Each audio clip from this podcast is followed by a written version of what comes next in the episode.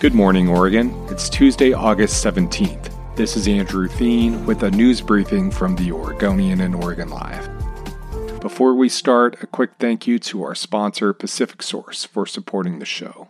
Deputies who shot and killed a 21 year old Camas man last year won't face criminal charges after a prosecutor determined the shooting was, quote, justified and lawful. That's according to the legal analysis released Monday by Mary Robnett, a prosecutor in Pierce County, Washington. Clark County authorities had asked Robnett to review the October police shooting of Kevin Peterson Jr. Peterson Jr., a black man, was shot and killed by Clark County Sheriff's deputies during an undercover drug sting. The prosecutor wrote that, quote, It's tragic that Mr. Peterson lost his life, but he made the regrettable decision to distribute drugs and, in the course of felony drug dealing, threatened to shoot the police. Robnett said Peterson was armed when he ran from his Mercedes. He retrieved the weapon after dropping it despite commands from police to leave it on the ground.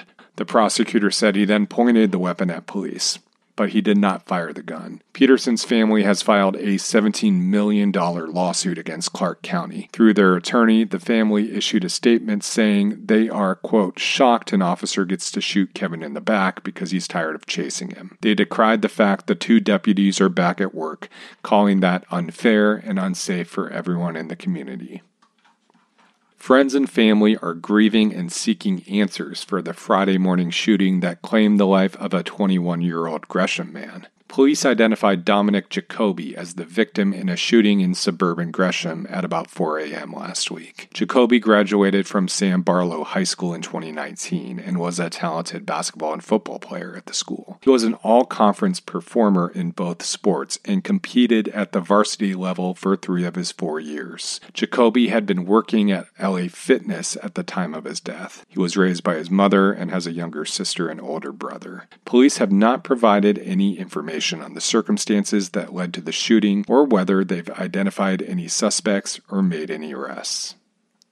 Oregon homeowners will be protected from foreclosure through the end of this year. Governor Kate Brown extended the foreclosure moratorium on Monday. Oregon lawmakers gave the governor the right to extend that protection through 2021 under a bill approved by the legislature this May. Brown cited the ongoing pandemic as the reason for the extension homeowners and landlords with tenants who attest to experiencing a loss of income due to the pandemic are protected from foreclosure under the moratorium. The moratorium does not apply to commercial property owners or Oregonians who own more than five properties or properties with more than four housing units.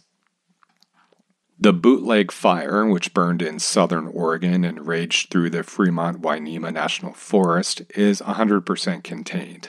The U.S. Forest Service announced Sunday the fire, which was once the largest actively burning in the country, is completely under control. The fire burned across 413,000 acres of land, largely in Klamath County. It sparked on July 6th. There are still dozens of fires actively burning in Oregon and Washington, totaling more than 887,000 acres. Some 8,000 firefighters are currently working on those fires.